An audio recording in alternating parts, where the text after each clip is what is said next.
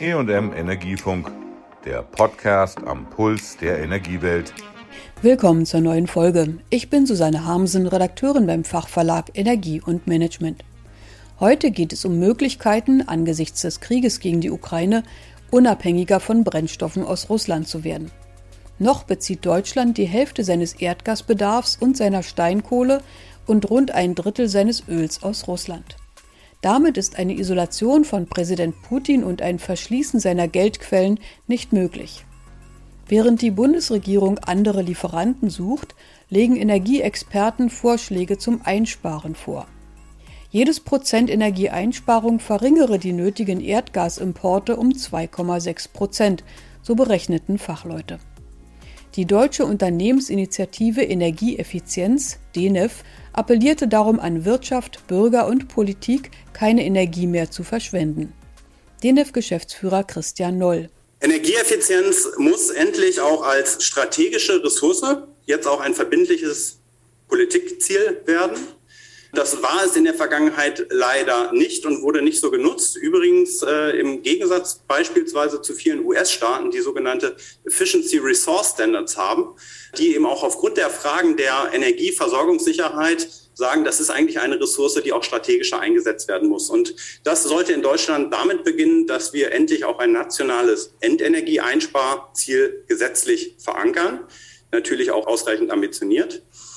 Wir sollten auch über eine Einsparvergütung und Flexibilitätsprämie nachdenken, also für Maßnahmen auf der Nachfrageseite, sogenanntes Demand-Side-Management. Hier gibt es auch viele Möglichkeiten der Digitalisierung, die sich nutzen lassen sollten.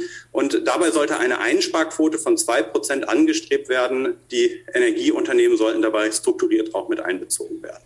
Konkrete Vorschläge für Haushalte, Wirtschaft und Gebäudesektor sollen helfen, den Energieverbrauch bis zur nächsten Heizperiode so weit wie möglich zu senken.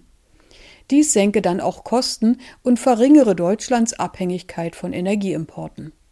Ein historisches Energiesparpaket müsse besonders den Rückstand der Gebäudesanierung adressieren, sagte Noll denn die Hälfte unseres Erdgasverbrauchs dient zum Heizen. Es sind nationale Mindeststandards für die schlechtesten Gebäude, dass die eben innerhalb eines bestimmten Zeitraums zu modernisieren sind. Bei den größeren Gebäuden analog sollte man eben auch bei Gebäuden vorgehen, bei denen ein Eigentümerwechsel stattfindet.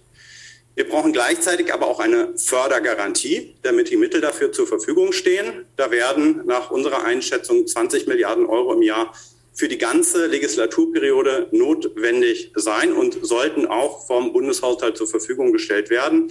Und um ja, privaten Eigentümern und auch Kleinvermietern eine bessere Transparenz zu geben. Was können sie denn jetzt tun? Mit welchen Wirkungen? Welche Reihenfolge machen Sinn? Sollte der individuelle Sanierungsfahrplan schnell ausgerollt werden? Zusätzlich zu den Angeboten, die wir jetzt kennen, mit einem wesentlich höheren Digitalisierungsgrad. Äh, wir sagen eine Million kostenlose Sanierungsfahrpläne in den nächsten drei Jahren. Es gibt neue Möglichkeiten zur schnellen seriellen Sanierung. Die ersten 10.000 Wohneinheiten sollten eine Sonderförderung bekommen bis 2023. Danach äh, geht es ja darum, diese Maßnahmen eben auch schnell und günstig zu machen, sollte eine Skalierung eintreten. Noch schneller ließe sich die Bevorzugung energiesparender Geräte und Optimierung des Heizungsbetriebs umsetzen, meint die DENEF.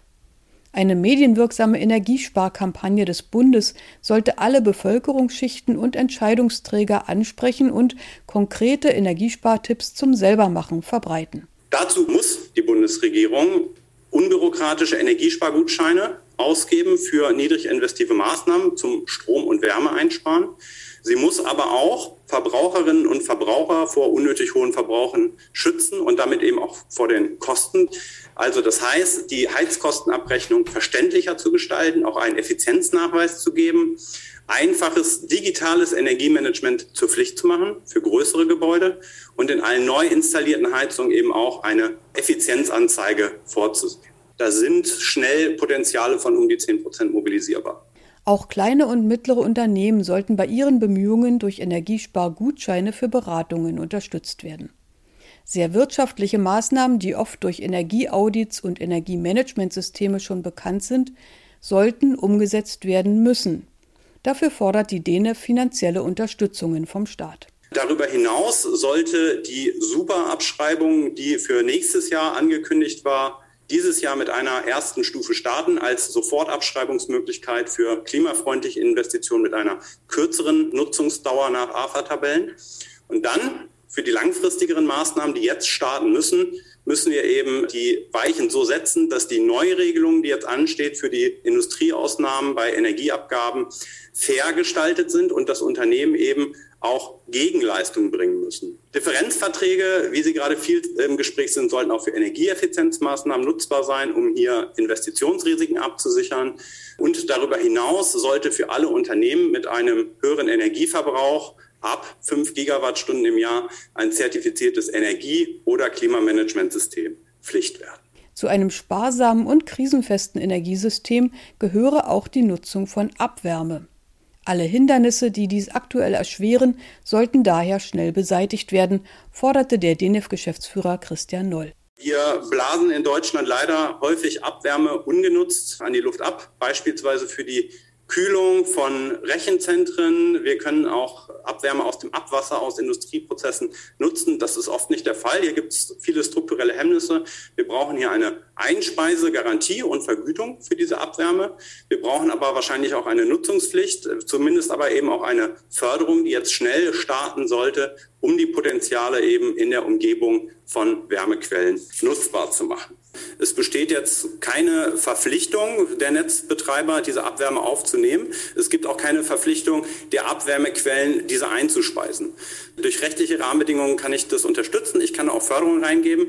Es ist nämlich auch so, dass viele Abwärmequellen eben nicht die Temperatur in der Höhe bereitstellen, die erforderlich ist, um damit eben ein klassisches oder bestehendes Wärmenetz zu versorgen. Das heißt, die Temperatur müsste entweder durch eine Wärmepumpe erhöht werden oder eben, ich muss das Wärmenetz umbauen und dafür sorgen, dass das Wärmenetz auf einem niedrigen Temperaturniveau arbeitet und eben auch dann entsprechend die angeschlossenen Gebäude und anderen Verbraucher eben auch auf Niedrigtemperaturniveau zu modernisieren.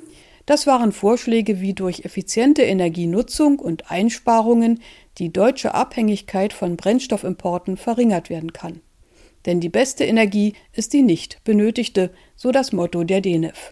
Tschüss, sagt Susanne Hamsen. Das war der EM Energiefunk. Bleiben Sie voller Spannung.